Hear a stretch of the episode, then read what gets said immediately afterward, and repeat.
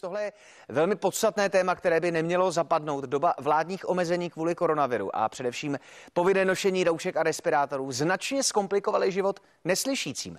Především jim působí komunikační bariéru. Kvůli zahaleným nosům a ústům eh, totiž nemohou odezírat zertů.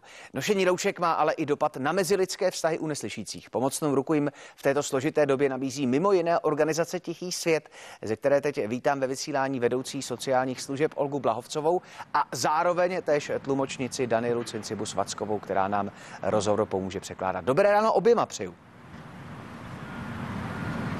Dobré ráno. Tak jak výrazným stížením jsou roušky a respirátory právě pro život neslyšících a ten běžný každodenní rytmus? To omezení je opravdu výrazné, protože tím, že máme vlastně všichni zakrytá ústa, nos, tak eh, nejenom, že to brání v komunikaci teda neslyšícím navzájem mezi sebou, ale samozřejmě i mezi neslyšícím a slyšícím nemohou nejen odezírat, ale vlastně nevidí ani mimiku celého obličeje, která je při komunikaci velice důležitá. No a nabízí se tedy otázka, jaké jsou možnosti, jak komunikovat s neslyšícími lidmi v rouškách. Co se dá využít? Co se s tím dá dělat?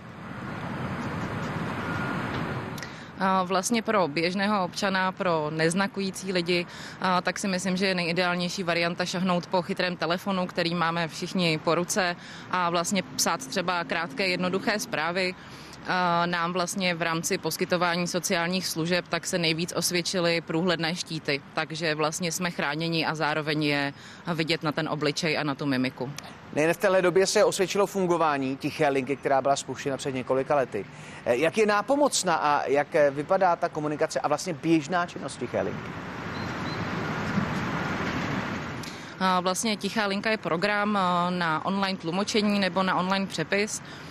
Jednoduše vlastně si tam neslyšící zadá takzvaný požadavek, kdy se spojí buď s tlumočníkem, pokud ovládá český znakový jazyk, nebo s přepisovatelem, jestli ovládá psanou češtinu. A podobně jako já si řeknu, že potřebuju zavolat do práce, do nemocnice, na úřad, tak oni vlastně prostřednictvím našich tlumočnic a přepisovatelek si takto mohou zavolat a vyřídit to nejpotřebnější, což v dnešní době se velice hodí, když na veřejnosti prostě musíme mít ta ústa zakrytá, takže mohou být v klidu doma a vlastně spojit se skrze chytrý telefon, tablet nebo počítač. Dá se nějak eh, popsat, pro kterou skupinu neslyšících jsou tlumočnické služby skutečně nepostradatelné? Myslím, že nejvíce je to pro ty prelingválně neslyšící, tedy pro ty, co se s tou vadou už narodili a vlastně jejich mateřským jazykem tak je ten český znakový jazyk, protože čeština je pro ně vlastně až druhým jazykem a občas porozumět tomu českému textu pro ně není úplně nejjednodušší. Mně napadá v té souvislosti, jestli existují vůbec nějaké výjimky z nařízení o nošení roušek a respirátorů, nebo jestli jste eh, se o ně nějakým způsobem snažili, jestli jste se obrátili na, eh, na eh, vládu či na nějaké poslance, kteří by mohli tu změnu přinést, protože mi přijde, že tady by byla úplně logická. Ano, řešili jsme to vlastně v loňském roce, kdy pro nás, pro všechny tahle situace byla nová. A tou výjimkou bylo právě třeba to nošení těch štítů, a právě třeba v nemocnicích nebo na úřadech, kdy vlastně tedy úředník například si sundal roušku, vzal si ten ochranný štít, tak aby mu neslyšící mohl porozumět, ale na veřejnosti tak pro neslyšící patří, e, platí stejná opatření jako pro nás, e, pro všechny a ta ústa musí mít zakrytá. Další sekundární aspekt té současné složité doby jsou pochopitelně pracovní místa. Jaké ta současná opatření ovlivnila právě jejich počet pro neslyšící? Myslím, že je to hodně podobné jako u slyšících. Firmy zaprvé nedělají tolik náborů jako v běžné době.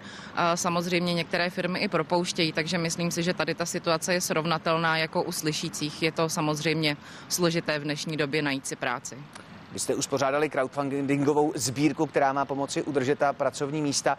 Eh, jak se jí daří a jakým způsobem se člověk eh, do ní může zapojit? A vlastně k našemu velkému překvapení, tak během 14 dnů, co ta sbírka běží, tak se nám podařilo dosáhnout toho cíle, co jsme si stanovili ale eh, sbírka běží ještě dalších 40 dní vlastně na portálu Donio a stále nás eh, mohou lidé eh, podpořit a věnovat nám nějaké peníze na podporu vlastně našich neslyšících kolegů. Jasné, že pro potenciální přispěvatele a podporovatele přichází ta otázka, co s těmi penězi bude, kam přesně zamíří.